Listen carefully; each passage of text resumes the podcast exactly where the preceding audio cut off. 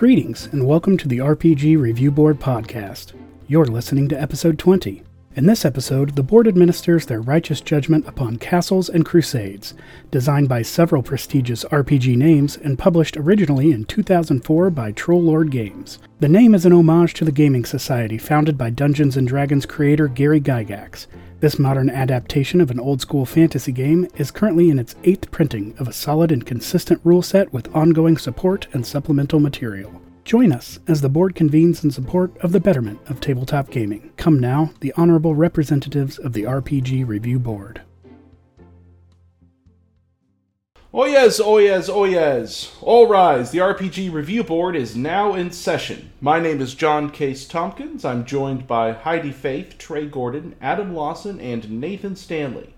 If the judgment of this court helps you find a new game, help us by leaving a review on Apple Podcasts, Spotify, Stitcher, or wherever you find your podcasts. Ladies and gentlemen, we are back and we are recording yet another review of a game we've been playing recently. But first, let's talk about how we've been. I will go first and I will tell you about my attempt this morning to avoid something that I failed at miserably. The rest of the family, uh, my fiance and, and all her kids and, and, and myself, we all have tickets to go to Monster Jam, which is in April. Oh. Yes. Now, Monster Jam involves large trucks doing kind of crazy stunts in an arena. And I would not say, hmm, some of the family might listen to this.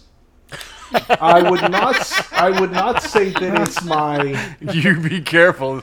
Woo. that it's in my top 5 things of list things I like to do. But it is something that I like to do with family uh, because I like to spend time with my family. So anyway, I wasn't, but I'm not super keen on going. Are you saying you wouldn't go to Monster Jam with me, Case? I would not even consider it. Oh, God. oh God. Yeah. No, No, fine, not- I'm fine. Not with any of you. Yeah. yeah. No, I'll be like, I have a, a dentist appointment that day. like case, it's nine a, nine. It's on a PM Saturday. Saturday. What are you Uh, talking about? And also, I haven't told you what day it is. yeah, exactly. I'm confident that I have a dentist appointment anyway. Don't ask too many questions. Yeah, my teeth are horrible. I have dentist appointments every day in the foreseeable future.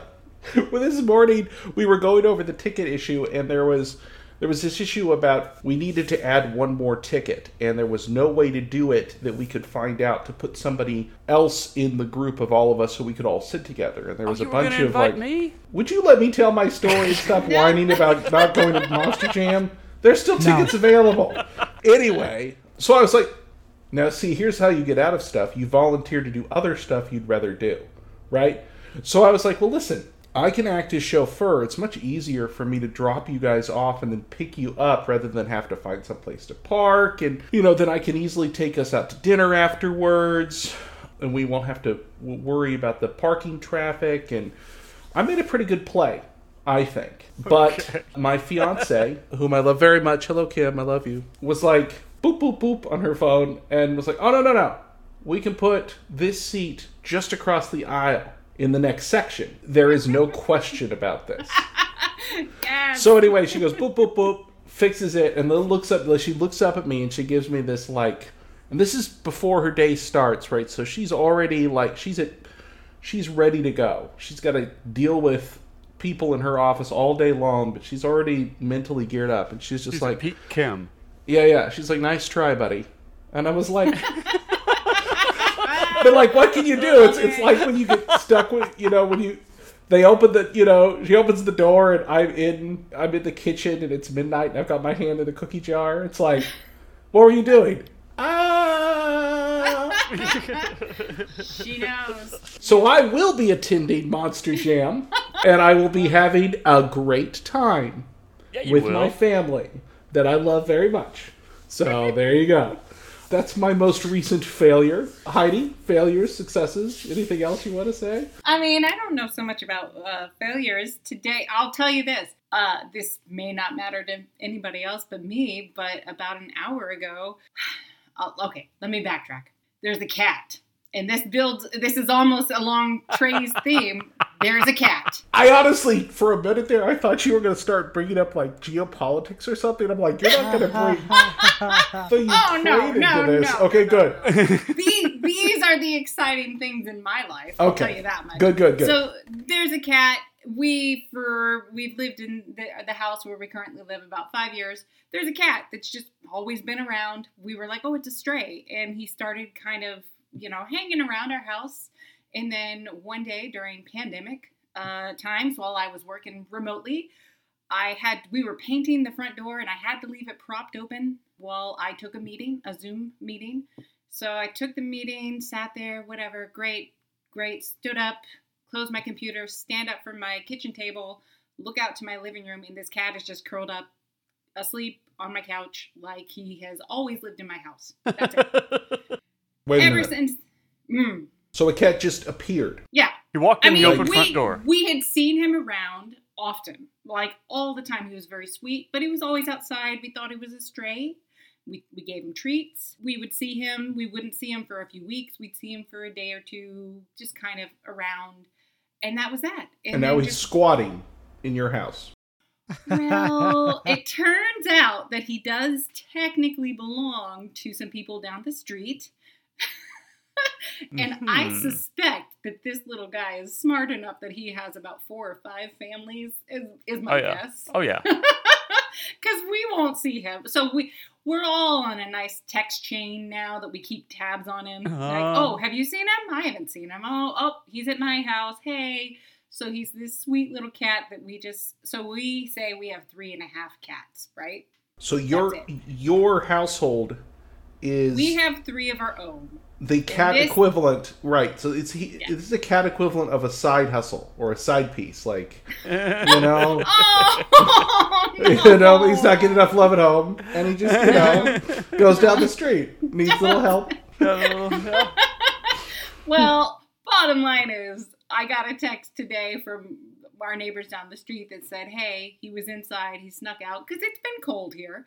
He snuck out." And I was like, "Okay, all right, I'll keep an eye out for him." Sure enough, at the door, came in like he hadn't eaten in six months. You know, I was just They like, don't feed me "Oh." down there. It's horrible. Yeah, he was like, "Oh, I'm dying." I was like, "You little snot, I'm onto you," but I still Yeah. get treats. So Yeah, yeah, it worked. yeah, yeah.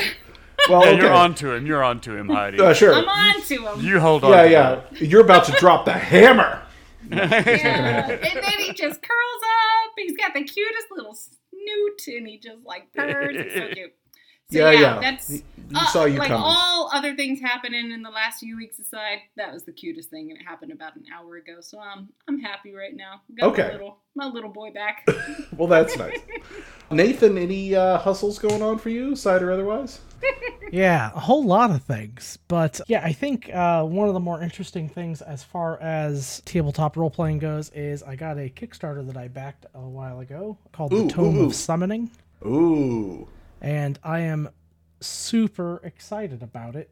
The uh, it's basically a big binder, and it just has just fifth edition monsters in it, but all of their stat blocks. And when you pull one of these cards What? out, it's actually a little tent with the stats on one side and a picture of the baddie on the other side, ah. and it's tented so that you can hang it on your DM screen as part of your like initiative order.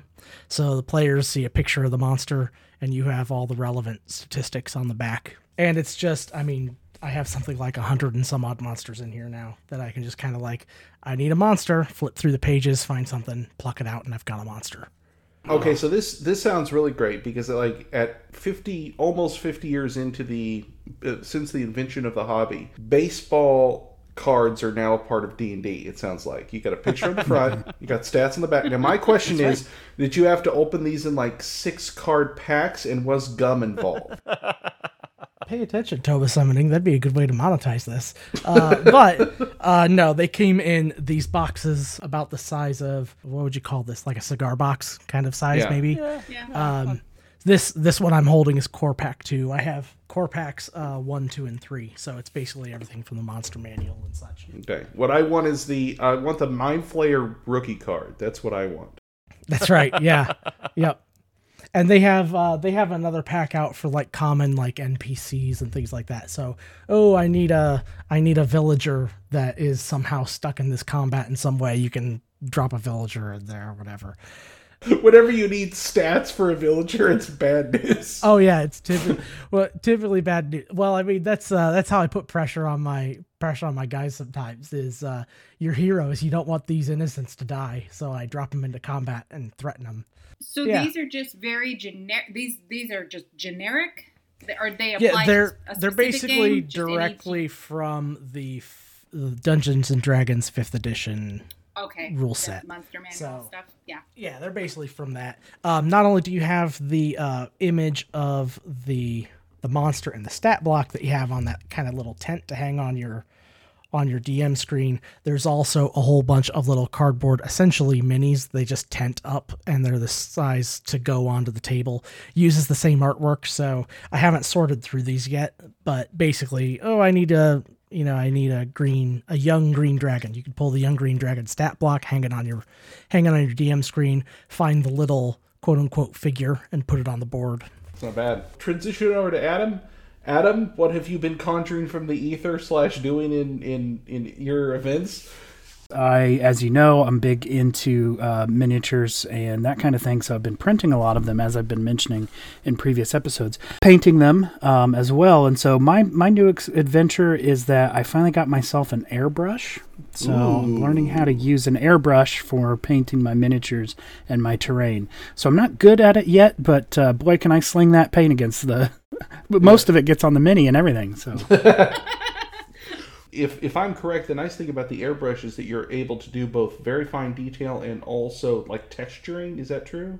Once you get used to it. Yeah, and a lot a lot of the big help for me is that I can prime my miniatures in the same area that I paint them in, which is not a particularly large space. Where I work is also where I hobby, and so the painting happens at this tiny desk.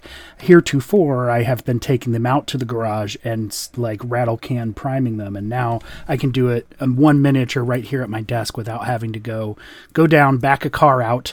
You know, if it's too cold, then it sticks weird, and so I can do it all in the same temperature. Anyway, I'm pretty excited about it. This one is the type that doesn't require a air pump. It has its it has like a battery, a charged battery, so you don't have a compressor tank.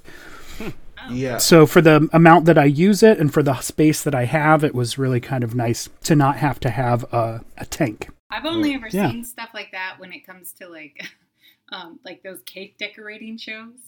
Yeah. Oh, you yeah. see them like paint those, and I'm always, I can't paint for crap, right? Like I, I can't paint a draw a straight line, let alone could I paint a miniature in detail. Actually, drawing a straight line is very difficult. Yeah, well, I can't do it to save my life. So I admire anybody who busts out an airbrush and is able to do that kind of stuff with skill. So kudos to you. No, thank you. Yeah, it's been a lot of fun. It's, a, it's an aspect of the hobby that I can do sort of by myself and still sort of engage with, uh, you know, other aspects of the hobby. So I'm actually on my third figure for this fifth edition game that Nathan's uh, running. So nice. I finally I whipped up a third one that I, I thought was more in alignment for how I envisioned my character looking, and this is the one that I used the airbrush on. Trey, how are you doing? Uh, Much better, thank you. I, I, I haven't been that awesome lately. Um, just health wise. Uh, yeah, I don't know if you could hear it in my voice. I've got this sort of this, this kind of basso um quality to my voice that isn't normal. That's because we have recently been a COVID household. I, I was engaging in my favorite high risk activity, which is acting. so, and if there's any doubt that masks work, let me tell you this. We did this entire rehearsal process completely masked, and everyone stayed healthy. And when we went into tech rehearsals, it's time to take the masks off. We take off the masks. Four days later, whole whole, whole play is shut down because like six of us got COVID. Oh no. oh wow. Yeah, It was I waiting know. for you. It was it was and it was hanging up in the lights, just waiting for you. It's waiting for the masks to come off. Yep, That's right. That's right. That's right. how it works. Um, That's how it Like. Yeah. an NPC in the background just waiting to get you. That's right. That's right. Speaking of masks in this play, this is sort of a side tangent to my ultimate point, but in this play, the character that I play is particularly scungy. and so I'm not even sure what that Trademark. means. Yeah, yeah. yeah. not a nice guy. And so normally I have, you know, a beard with a mustache, and so I shaved the beard part off and just left the mustache for this play, which makes me look very bottom dwelling. And the great thing about it is because of this whole mask thing and COVID, no one that I see day to day at work has any idea that I've shaved my beard off. Nice. I look the worst I've ever looked in my life, I hope. and nobody knows it because they can't see me. Yeah, you. But you're famous because basically your look is second guy with a gun in every '70s action movie. Exactly. That's exactly right. Yeah. Yeah. That's, it's like Yeah. I, I think I've seen that guy in a movie. You Yeah. have. Thug if- number two. If you imagine me in a double knit leisure suit, When I think hand- Trey Gordon, I think thug number two. That's right. Imagine me in a double knit leisure suit with my hand tucked into the jacket and Right. Yeah, that's exactly. But so I had this awful disease, and so I spent a few days at home because we're vaccinated. We weren't that sick and we weren't sick for that long, but I was laid up in bed, and between bouts of fitful sleeping, I made a scale model of Beaumaris Castle in Minecraft. My god. None of those words mean anything to me. I don't know the castle reference, but I live in a household with the other, other party here. Uh, it has been a Minecrafter in the past, so I'm, I'm very familiar with that. Beaumaris is this really cool castle, and I'm not sure I'm saying it right because I've only ever seen it written. I've never heard anyone say it out loud. So, and it's it's in Wales. It's in Great Britain. So their their relationship with the French language is troubled. So I it's B E A U M A R I S. I'm saying Beaumaris because I'm guessing that's the way they would say it. I don't know if that's right or not, but it's this 13th century castle that was never finished. But it's really cool, and yeah, I I I, I became very interested in it and spent a lot of time making it in bed. Listen, man, I'm very happy that you got some time to do Minecraft. I I I think it- it looks to me like work, but it obviously relaxes you. Yeah, it's good for me. Yeah. We need to actually get to the thing we've been reviewing. We are talking this evening about Castles and Crusades, which is an RPG put out by Troll Lord Games. It is in its eighth printing, and you can pick up the player's handbook for uh, about 40 bucks. And uh, you can also get the uh, monster manual and then the third book, The Castle Keeper's Guide, for approximately the same price. I think Castle Keeper's Guide is 50, maybe the monster manual is as well. But if that sounds to you suspiciously like a certain other game that has uh, initials with an ampersand in the middle, then you would not be wrong. This is perhaps I think this is our first retro clone or D&D clone. Like we've played other a couple other fantasy games, but this one is very obviously both in its name and in its so the way it presents itself. So Castles and Crusades was actually is actually a reference to an early uh, wargaming society that Gary Gygax was a part of um, in the late 60s, early 70s.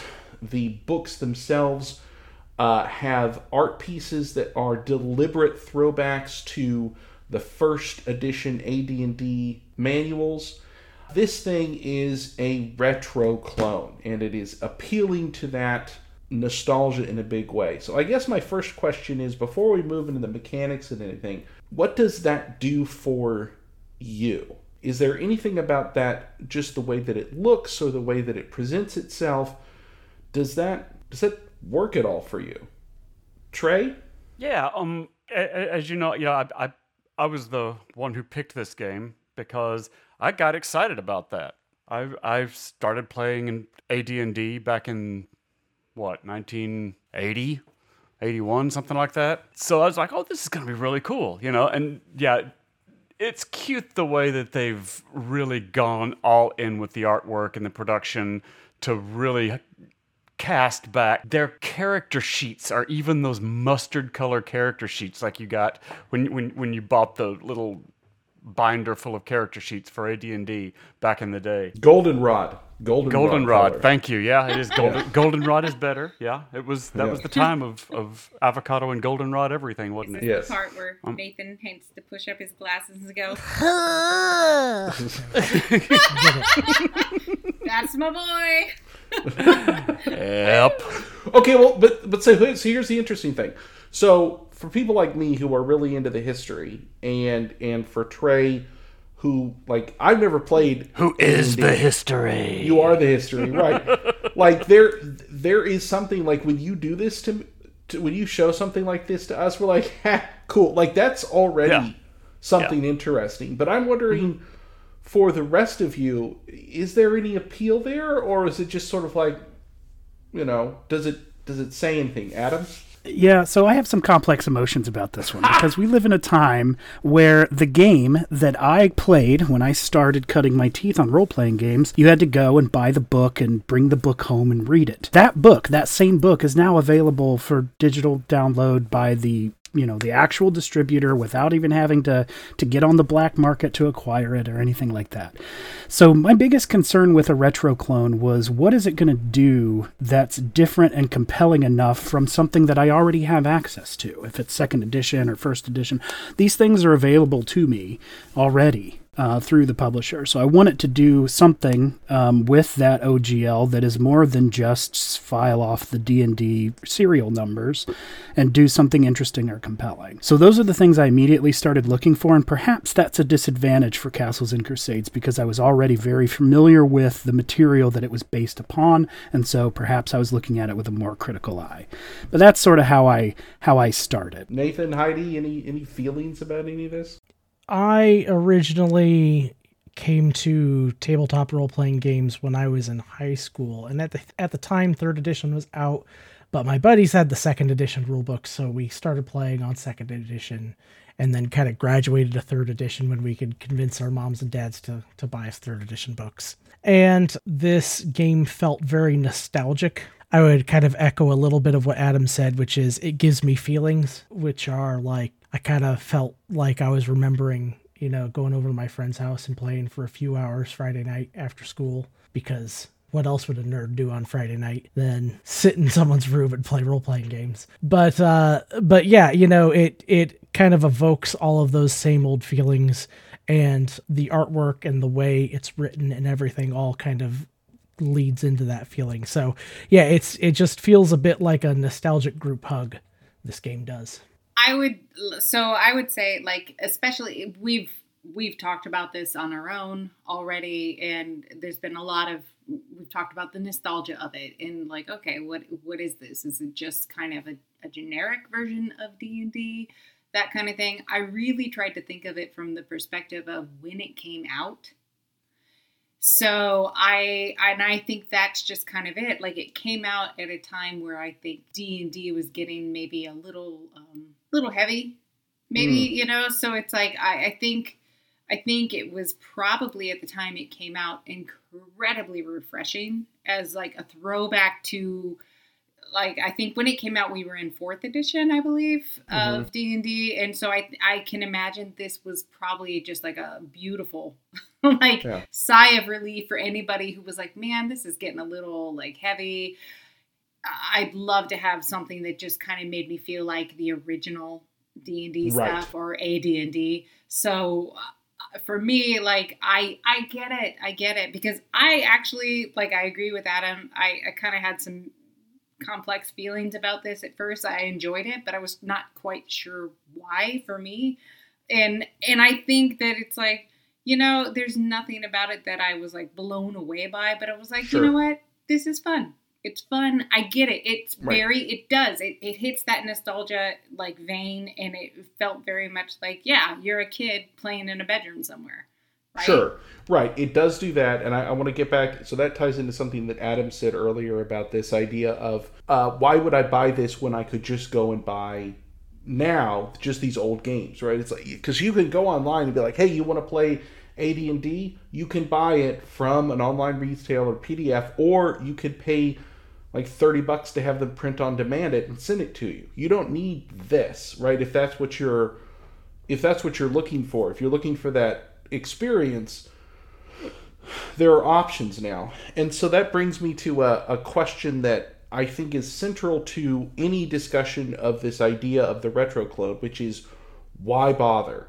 And and I can I can think of some good reasons to like this game, and I want to talk about the about the mechanics a little bit, especially since Nathan's got some math for us, because I wanted to ask him about that. But first and foremost, uh, mention a friend that we're we're all familiar with, who's uh, kind of a cynic and a curmudgeon, and his view on you guys know who I'm talking about, and his view. it's it's case right. I I wish, ladies and gentlemen sitting at home, I wish you could see Case Tompkins' face right now. give me the strength to destroy this man. Silence you. No. and- Yes, be quiet so the pot can call the kettle black. That's right. Exactly. Listen, Sorry, you were talking about a curmudgeon? Go ahead, Mr. Tompkins. Are we done? Okay. What I was saying is that a friend of mine will often ask, "Why bother playing anything to D and D? Like, why bother switching to this? Everyone's playing D and D. Why don't you just go play D and D?" And for now, for the most part, I don't agree with him because it's like, well, what if I wanted to play a mystery game? D and D sucks at mysteries. Actually, D and D is really good at dungeons and dragons. and after that, it kind of falls apart. Yeah. So why so i disagree with him there but for something like this it's like why play this as opposed to d&d why go with this one any anybody have a like a strong defense of like why this is why this would be you would choose this I very much wish I did. Yeah, I do too. I do too, as far as today. I, like I said, as far as 2004, I do think that there's a good defense. I think you because 2004 D&D was getting very bloated, um, if you will, and I can see totally why this would have been a sigh of relief for some people who wanted a more like simple like callback to what D&D had been before in the earlier editions. Again, it makes perfect sense for 2004. Now, I don't know why it does make a ton of sense other than wanting to maybe just try it and check it out. Beyond that, I don't necessarily know why to stick with it unless you and your personal like party get a really great game going. I, I don't know. Okay, here's something.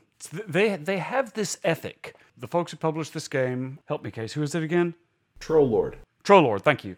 Troll Lord has this has this ethic that they are not going to change the rules. They're not going to publish new editions. There's not going to be a Castles and Crusades 2 or 4 or 5th edition. Nothing like that. If they're they're not going to do that. So, if you started playing Castles and Crusades in 2004 or 2008, it was 2008 i think Two- Was it I think that was when the first Oh, edition came eight? yeah Sorry. I knew it was the early 2000s. I keep saying four, but Well, maybe it is eight. Sorry. I knew it was the early 2000s sometimes. But Eh. uh, in, in 2008, 2010, it's the same game. You know, you don't have to, you know, they, they publish supplements. They even publish new sets of rules, but they don't change anything. You know, they correct errors and things like that, but they've, they've made this promise to their players that they're not going to they're not going to make you buy another edition of this game. So that's a good reason to play it. I was really drawn to the whole nostalgia of this thing in a big way. And when we started playing it, it just felt really generic to me. Hmm. that's interesting And I wonder A, does anyone agree with me? And B, if so, why would it feel that way? Well, I think a good deal of that genericness comes from the system itself, which is an interesting combination of old and new things. So, while if you look at the game, you're going to see your basic fantasy sort of a system, you've got races and classes, you put those together with some ability scores, there's your character. You know, you're going to have casters that go up in levels and get more magic. You're going to get more like fighter types or, or you know, people with various skills, they go up in level, they gain different powers. All of that stuff is going to be very, very similar, but they're unlike, say, third edition that had this unifying mechanic. They also have a unifying mechanic they call the siege engine, but it's more about static numbers. Um, Nathan, can you say a little bit about about that system from percentage wise? So uh, the math I was doing on this particular game, I guess the first thing we should talk about is um, one of the things that this game revamps from maybe the earlier versions of Dungeons and Dragons that it's kind of emulating is uh, I mentioned I, I played second edition earlier, and second edition had dreaded THAC0.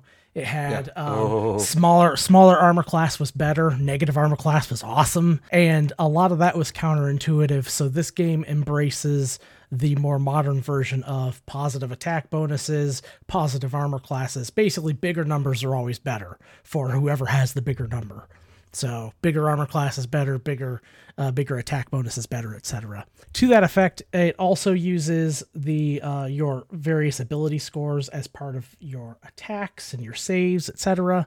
And one of the things that I found really interesting was its uh, ability modifier breakdown, where fifth edition d&d I'm, I'm very familiar with. Basically every even number you go up an ability modifier right? So 10 and 11 is plus 0 but you hit 12 you're at plus 1 you hit plus 14 you're now at plus 2 you hit plus six, you hit 16 you're at plus 3 right this game has a bit steeper of a curve. In fact i would label it as a much steeper curve. 9 through 12 is a is a zero ability modifier. 13 through 15 gives you plus 1 so you don't hit plus 2 until getting a 16 in in an ability right? So that's a much steeper curve for those ability modifiers. And so the math i was working out was exactly what are your chances of getting some actual like seriously positive ability scores when you're rolling your stats.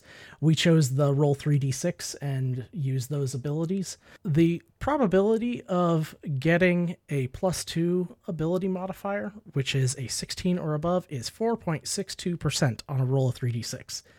So you're likely going to end up with a lot of zeros and maybe some plus ones. You know, Right. um, you're at about 25% to get a to get a plus one 25% to get a 13 or better Right. And then the the way that the the sort of unifying system for this game, which they call the siege engine, the way that it works is that you've got primary stats and secondary stats, which are most of your rolls. Your primary stats when you go to roll it, so if you're a maybe a thief and your primary stat is dex, when you go to make a check to see if you hear something or you pick a lock or whatever, you might be rolling against your primary stat, which in that case, the challenge rating, the DC starts at 12 on a 20 sided die. I should note, starts at 12. It can get higher as you add modifiers. If it's a non primary stat, it starts at 18. Now, I would say that if we're talking about zero modifiers, what does that get us, Nathan? That's like a was like a 40% chance to succeed on a thing you're good at? so it's a it's a it's a d20 based game so you can think of every single number as 5% so the swing from uh from an 18 down to what was the the the 12. 12 you know that's a six point swing right? So that's a, a swing of 30 percentage points in chance in probability of success. So i think what that what that kind of it kind of does a couple different things here. One is that it rewards you for leaning into your class's abilities right? If you're the rogue you want to be doing as many dexterity based things as possible because you're getting a free 30% chance of success out of just leaning into dexterity based skills and and attacks and the likes right whereas if you try something you know constitution related i think constitution's outside of there uh, Unless they chose it, because you can Yeah. choose. You get to choose That's- one. So that's fair yeah so but if you if you try something that you're not specked out in um you're just kind of giving that 30% up for free on the table so it it kind of encourages you to lean into the things that you're really good at. I think the flip side and maybe the shady underbelly of that system is that it incredibly disincentivizes you from doing things you're not good at right? To get an 18 with with no modifiers you're talking about you have uh, an 85% chance of failure. Yeah you have like a 15% chance of success right?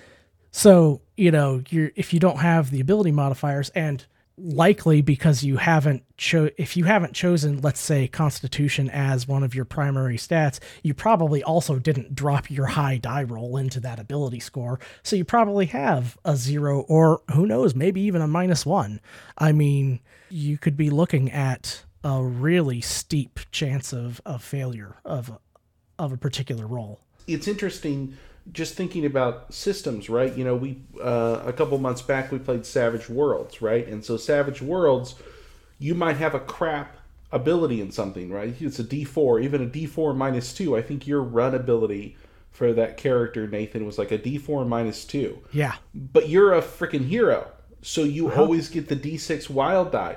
And so what that means is if you look at something, and you're like, "There's ah, I'm not really going to be able to do this," but you but you've got that wild die, so it's like, eh, I'll give it a shot. yeah, yeah. And in that Right. particular system, typically a four or better is a success, which on a D6 is 50 percent. So like 50%. your absolute absolute worst ability roll in that game is better than 50% because you're getting 50% for free from the wild die. And then Right. you add whatever additional percentage you get from your your regular die from right, ability. right. But this this thing is sort of like you look at it, you're like 18 or above. God, should I even try? Like, and and I think Adam, you also sort of were complaining about this because there were some things about just the way that this game approaches things that sort of it's like it's a lot of no, you can't do that. Yeah, I will get to that in just a moment. I have a Okay. log jam of ideas, and I didn't Okay. want to interrupt. Sorry. So Go ahead. I want to clear the log jam No, no. first. Go One of the questions you asked earlier was why play this, and there has been sort of a through line in previous episodes where I emphasize the importance of the ease for the GM, and this engine, while it is interesting and modern, and it has you know really benefited from years of of RPG development since first edition and second edition D&D, really the engine boils down to advice on how to set difficulty classes. And that is the primary duty of the GM, and it really is helpful for helping a GM run at the table. And so, really, you're not concerned about, gosh, from zero to 99 million, where do I set this DC? Start with 12 if it's a primary score, start with 18 if it's a secondary score, and add one, two, three, or four, whatever you feel like is necessary, and your scope of complexity is, is diminished. I have my own concerns about it, and now I'm cleared my logjam. So to answer your actual question was that uh, I th- I feel like it introduces uh, a lot more back and forth than you know in actual gameplay. It introduces a little more back and forth than is probably desirable because the GM has to have a piece of information that is only known to the player, and before he or she can start establishing that difficulty class, he needs to know: do I start at 12 or do I start at 18, and what do I add to it from there? But yeah, there are some things that sort of, and perhaps this is just uh, to ensure that it uh, that uh, classes get their chance to shine, and perhaps also calling back to previous editions. But there's sort of this this idea that permeates the text. I'm going to read a line here that is a good example. For example. Uh, a fighter may wish to open a lock, or a wizard may attempt to track. It's up to the castle keeper to decide if the action is even possible. In general, it's recommended that the castle keeper should disallow a character a chance of success in attempting a non class ability. And that uh, doesn't feel very modern. Um, just the ch- the I- the idea that the GM says no when we have been told for decades that yes and is what fu- is where fun comes from. Um, there's already a dial for this, and what we haven't touched on yet in the mechanics is the idea that you're adding your bonuses uh, based on the numeric value in the range, but also your level if if it's appropriate to do so. So those 18s don't get quite as outlandish or challenging to reach once you've got a couple of levels under your belt because you're already adding two, three, four uh, by default anyway. And so you could maybe instead of just absolutely disallowing a character from taking an action, just say, uh, you can't add your level to it because, you know, wizards don't track or fighters don't pick locks, but let them chuck the die.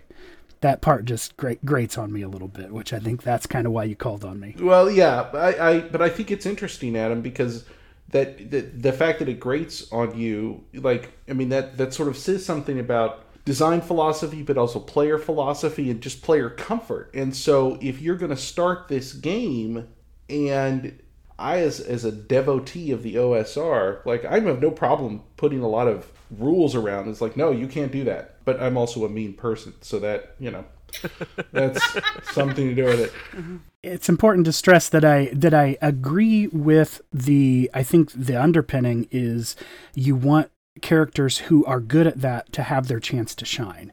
And maybe it's just making sure that they understand sort of that, uh, you know, the, the contract at the table is that the rogue should pick the lock. And so let them do that thing. I, man, I don't know. I, I, I see that point of view. I, I more think of it as like one of the challenge, the, the fun things about role playing for me is making the best of a limited amount of options. And that is you know, it's like, well, who do we have who can do X? Okay, well, you can do that, but we can't put you in harm's way, so we want to do this, or it, it creates creative, interesting gameplay. But this, I don't know, Trey, you you said this felt a lot like second, right, to you? No, um, just that it felt generic. It was, it, it didn't feel. I, I got real excited when I saw the books, you know.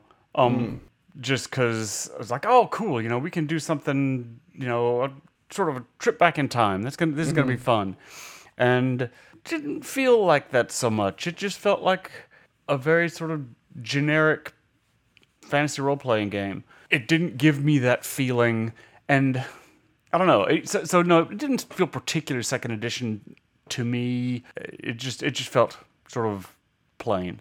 Plain. Okay. Well what about Heidi? You, we actually recently had a conversation about when different people started with RPGs, and you actually started relatively late, right? So you watched you watched the old cartoons, but didn't play when you were younger.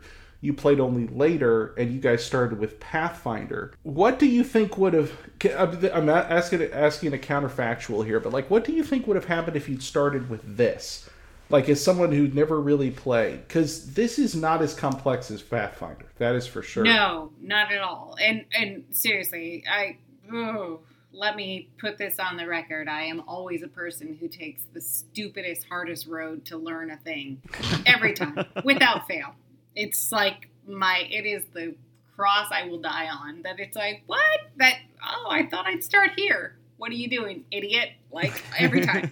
Every time you know, I was lucky when I started playing, even if it was Pathfinder, which is fun, but it is definitely a very rules heavy, a very, for lack of a better word, bloated game in that sense. I was very lucky to be playing with some people that were wonderful and knowledgeable and were very good friends that were patient with me and helped me through it.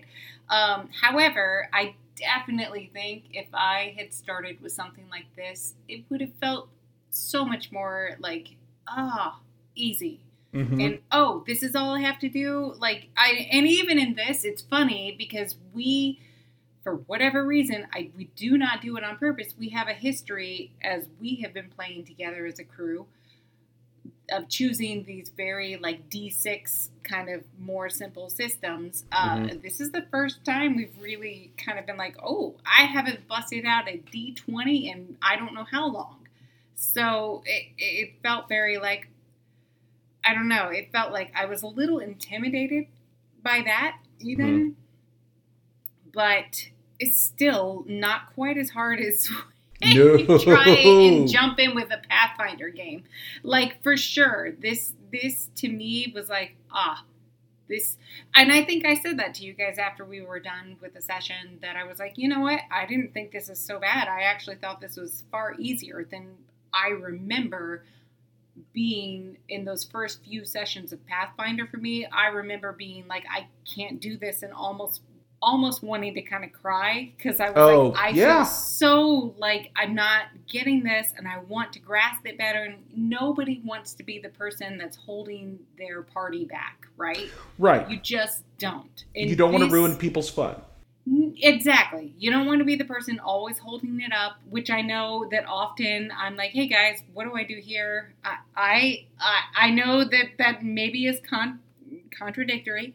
However, I will say this is uh, far easier than something like Pathfinder for me. In my, it, yeah, I, I, it just felt better. It does, yeah. It's it's easier, and and I think that is one of the great advantages of this system is that if you want that kind of more complex type of D and D game, but without all of the like significant bloat you were talking about, you can play this game and get that feeling Yes. without the gigantic onboarding of having to learn a very complex rule set. It's it's a system that it's a system that that actually and one of the interesting things this game does actually is place optional rules completely in the castle keeper's guide. So the DMG is just full of optional rules. If you would like to add a skill system to the game, that's in there. It's not part of the regular game. So you, as the DM, can kind of adjust the complexity for your table, which I actually think that's a pretty good idea. I, I, think we actually need to move into the, our who is this game for question because that's the thing we've sort of been dancing around this whole conversation. Like, who is this game for? Like, of of the of the vast swath of people who play RPGs out there, who should be picking this game up? Who who is this for? Trey, who do you think this is for? After listening to this conversation, because I was kind of racking my brains about that before we before we sat down here to, to talk about this, listening to Heidi talk has led me to the, to the conclusion that this game is really for exactly those people. Somebody who wants the feeling of that kind of more complex, old school type game without having to really just bear down on some really complicated rules. And uh, I, I think that's probably who this is for. Like I said, it. I was drawn into it because I thought this game was going to be for people like me who wanted to take a stroll down memory lane. But, uh, you know, the stroll down memory lane wasn't that awesome for me, you know, and it's made me wonder. After our second time playing this game, I went back and I sat down with my AD&D books, my old AD&D books from the late 70s, and started looking through them and thinking, you know, this is what what what what is this missing? And honestly, maybe maybe what is missing is the fact that it wasn't around in 1979. You know, you can't go home again. No, exactly. And the thing that made me start wondering is, would I enjoy AD&D as much now if I played it? Maybe it's mm. not Castles and Crusades' fault.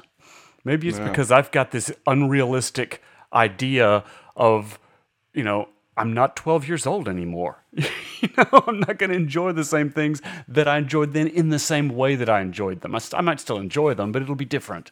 You know, so uh, yeah. It's not you. It's me. Maybe. Maybe. Uh, Adam, what do you think? Who's this for? Okay, so I don't know who it's for, but I'm going to start by saying who it's not for, ah! and hopefully we'll yes. get there with this. Okay. so, for most folks who are familiar with fantasy RPGs and you're listening to this right now, that means 5th edition is something you're familiar with. That's just the facts. A new book came out within the last year or so called Tasha's Cauldron of Everything, and that was a very divisive book because it branched from this traditional reductive idea of classes and races and saying all dwarves are strong and have a high constitution. And Tasha said, no, some of them may be very slender, and you could do, then maybe they have a high intelligence instead, and you can move your bonuses around. If you didn't like that book, if that set you on edge in your fantasy RPG, then Castles and Crusades is where you might lean towards. And the reason I think so is because it wants you to stay in your bucket, it wants you to stay in your lane, it wants you to play to your class and, and race tropes, and you can still have a lot of fun in that area. But I can tell you, if you're looking at modern books and Tasha's made you kind of turn your nose up, steer towards Castles and Crusades. Maybe you'll find some fun there. Yeah. I, I think that's reason and that that it, it is interesting because in some ways I, I, I agree with you. I think that this game is defined more by who it's not for than who it's for. Nathan, what do you think? Yeah, I mean, I think this game is for people that um, like the old school Dungeons and Dragons, but are looking for something with, you know, a few modern ideas in, you know, mostly in the math rather than in the narrative. I also think that maybe some of the plainness that Trey has spoken of and some of the others have spoken of as well is kind of a um like a Tolkien effect. Like think about like writing fantasy today, you're living mm-hmm. in the shadow of Tolkien. Sure. And anything you do that resembles Lord of the Rings will just be like, well, ah. you're just copying Tolkien now, sure. right? So right. Dungeons and Dragons casts a long shadow over tabletop role playing games. And because this game stands so squarely in that shadow, I think that if you are looking for something that is very different from Dungeons and Dragons, this is definitely not for you. I think this is for some for people that basically want to play Dungeons and Dragons, but with maybe some some updated ideas about the rule set, though not necessarily the narrative. Yeah, I think I think you've got there um, something there. Heidi, what do you what do you think? I mean, I've already kind of said it. I I think that this is meant for somebody in the early 2000s who is frustrated with how bloated D&D was getting at the Mm-hmm. time mm-hmm. as far as the rule set. I think about this. I really tried to think about this because I I did enjoy playing this. I had fun. But it wasn't that it stood out in any specific spectacular way and I think Mhm. about I think about the way that so I love music, right? And oftentimes I listen to I I struggle oftentimes to find new music that I'm like blown away by. Mm-hmm. And, e- and even when I find something I like, there's this, I don't know, there's this kind of tendency to be like, oh, that's cool. It's very derivative of fill in the blank, right? Oh, like, yeah. it- and then that happens, and that's okay. Like, and there's nothing wrong with that because you can find amazing music that it's like, hey, all art's influenced by something, right? Like, so you can find amazing music that it's like, well, you know, it's it's very derivative of this group from the 60s or the 70s Mhm. or 80s or whatever. But that doesn't make it any less amazing in its own right. Like Yeah. I enjoyed this.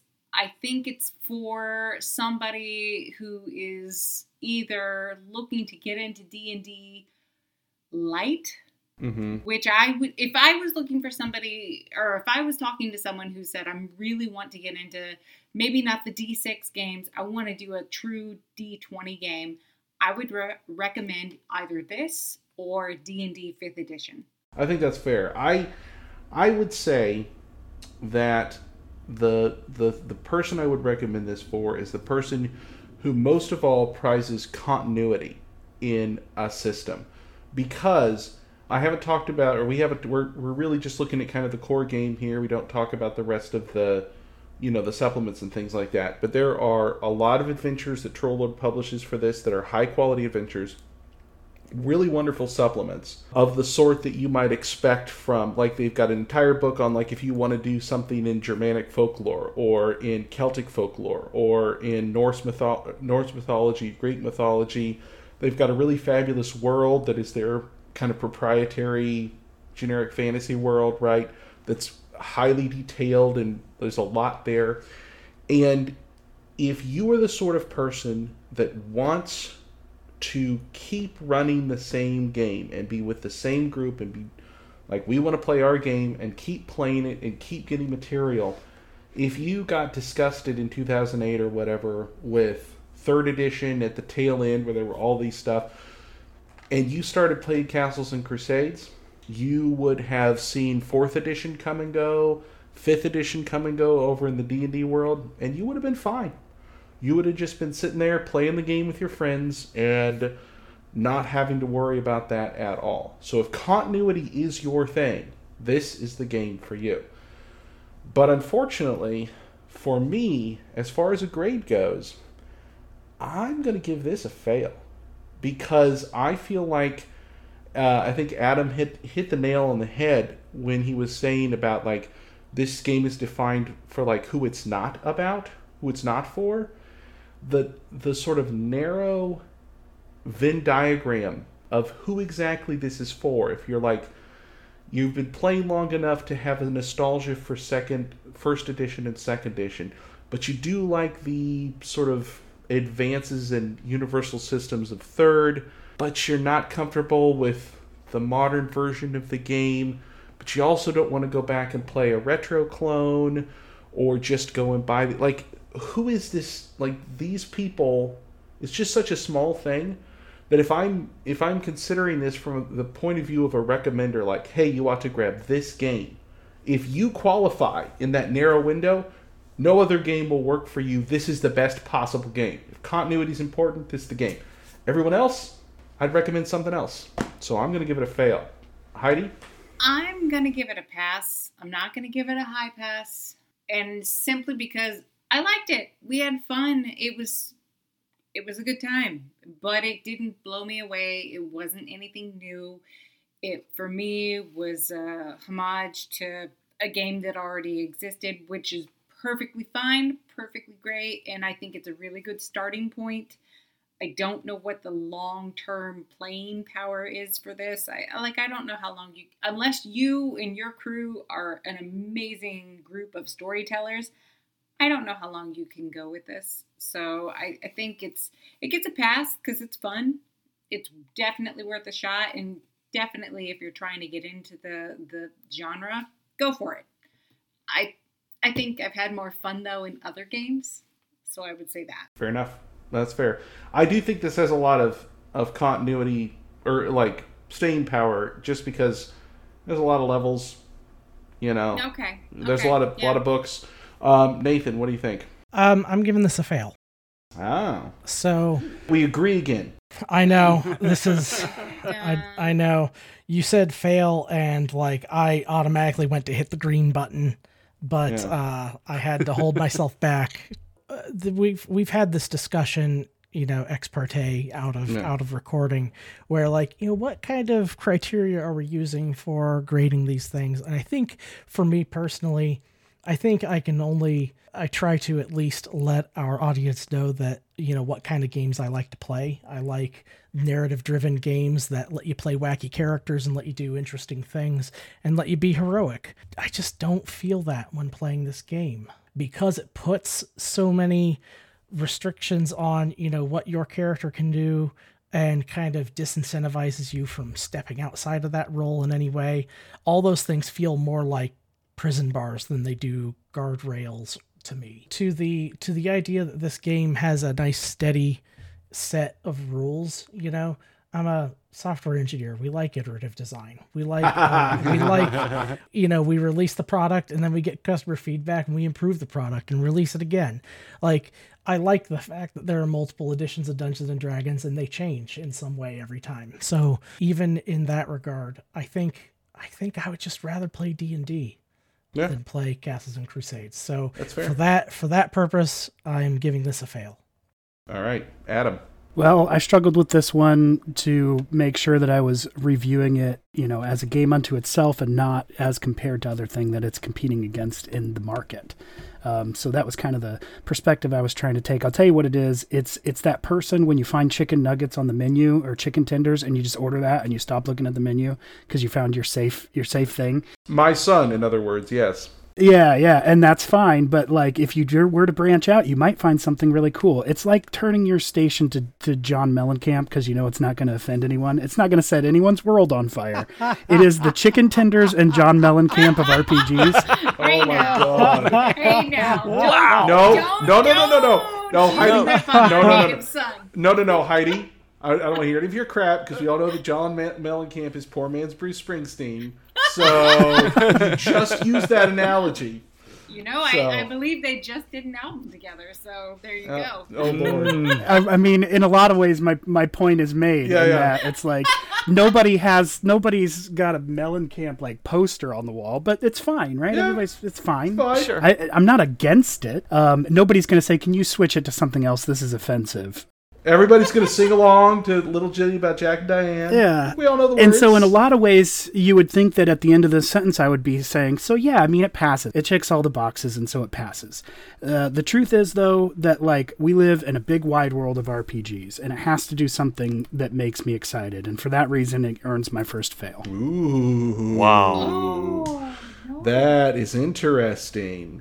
Yeah, yeah. No, I I mean, I think we're on the same page. All right, Trey. Um, it rests all on you now. Oh, does it now? What say you?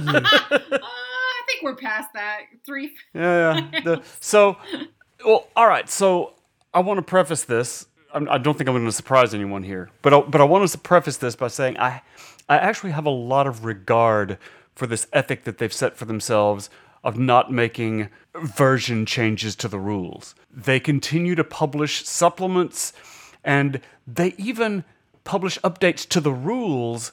But those updates are freely available on their website. You don't have to pay for them. So if they change, if they make a rule change, it's free to you, right? And you can use it or not as it pleases you. I have a lot of regard for that, and like Kay said, if that's something that's important to you, this is a good game for you. But yeah, I I got to give it a fail too. Whoa. I know it just Whoa. it did not do it for me. I am shocked. Are you really? I'm Yeah. shooketh. I am. How am I the only? well, okay. Let's don't answer that. We know I'm. I I won't fail anything. I'm too like. Oh, you're fine. You stick to your guns. You- Right. yeah. No, I can't, and I yeah. still stand by it. I'll pass Good, it, but good, I am and you should. Yeah, well, no, it just I couldn't get past the fact that nothing about it was exciting to me. You know, the differences that it had from AD&D, that first game that I played, the differences that it had from that game weren't so profound that it made it more interesting. It wasn't what I had hoped it would be, nor was it nor did it surprise me with how it was different. You know, it was just not what I was looking for. And again, echoing everyone else, if you want this, if you want what this game offers, aside from the continuity, if you want what this game offers, there are a lot of games out there to play. Yeah, I just thought that your your respect for that editorial commitment would uh, would push you over the edge into a pass.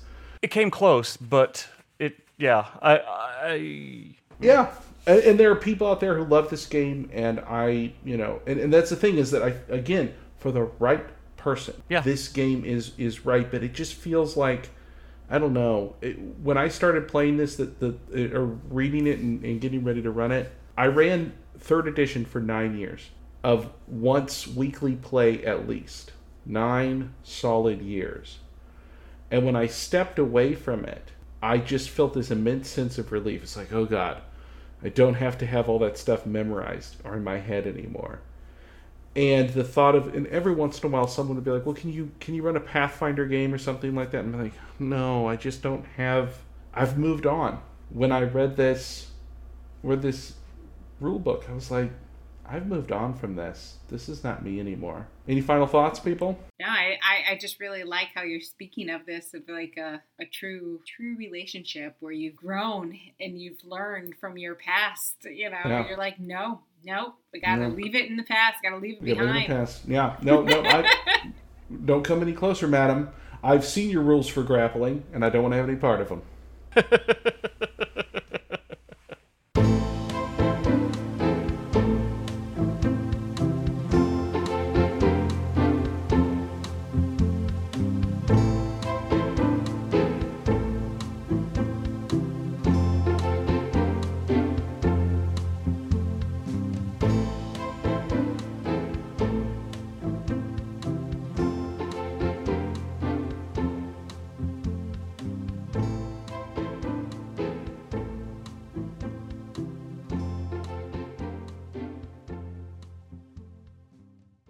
Speaking of which, uh, Nathan, quick back to you. Do you have the name of the company? No, Oh no, no, I don't. you've you've you failed. I gave you all that time. What'd you do with Yep. it? What were you doing? Uh, This math. just sitting I was there? doing math. Okay, well, So, so no, no, the, no, web, no, no, the website. no, no, it's your second chance. I'm Trey. How are you doing? Quick shot back to Nathan. What's you the know name Nathan hasn't got it. You know he hasn't got it. Don't ask him. part of me, part of me wants to say that I don't have it just to annoy Case. You're But I did look it You're up. a liar. It appears that uh, this is the first thing these people have done. So um, you Okay. can pre-order them from tomeofsummoning.com. Uh, Oh, okay. The Kickstarter is credited to Tome of Summoning. Their website says copyright 2022 Tome of Summoning. Okay. I think it's just that's all they did. It kind of looks like it's just a couple of like artists and such that just got together and did this. So Okay. Um, So you get So off. in reality, you had the answer all along. yeah, No, no, no, that's no, no, right. no. That's No, no, right. no, no. That's- yeah, he gets yeah, off on a case. technicality. Stop. He gets off step on a off, technicality. case. he, he Listen, avoids- we're we're uh, we're a bunch of judges. We get off on technicalities. That's exactly. That's, that's No, our I was whole. Oh, gonna my say, goodness. But let's not Oh, ascribe. God. Man. Let's not ascribe to Nathan any virtues he does not possess. He got off on a technicality. Oh, so Trey, you built a castle in Minecraft. hey, speaking of castles, Yeah. yeah, Nice. Oh, nice. Were there any crusades as Oh, well? hey, hey, were Ladies you and gonna do that? gentlemen. Trey, did I interrupt that? Were you going to transition to that before I interrupted you and went back to Nathan because I'm so rude? I really wish I had been going to use that as a transition, but I have to admit that that masterful trans- transition was brought to you solely by Adam Lawson. Pretty sure Trey was going to do it. He's just being nice, and you're actually a horrible person, Case. I almost certainly, Terrible. almost certainly.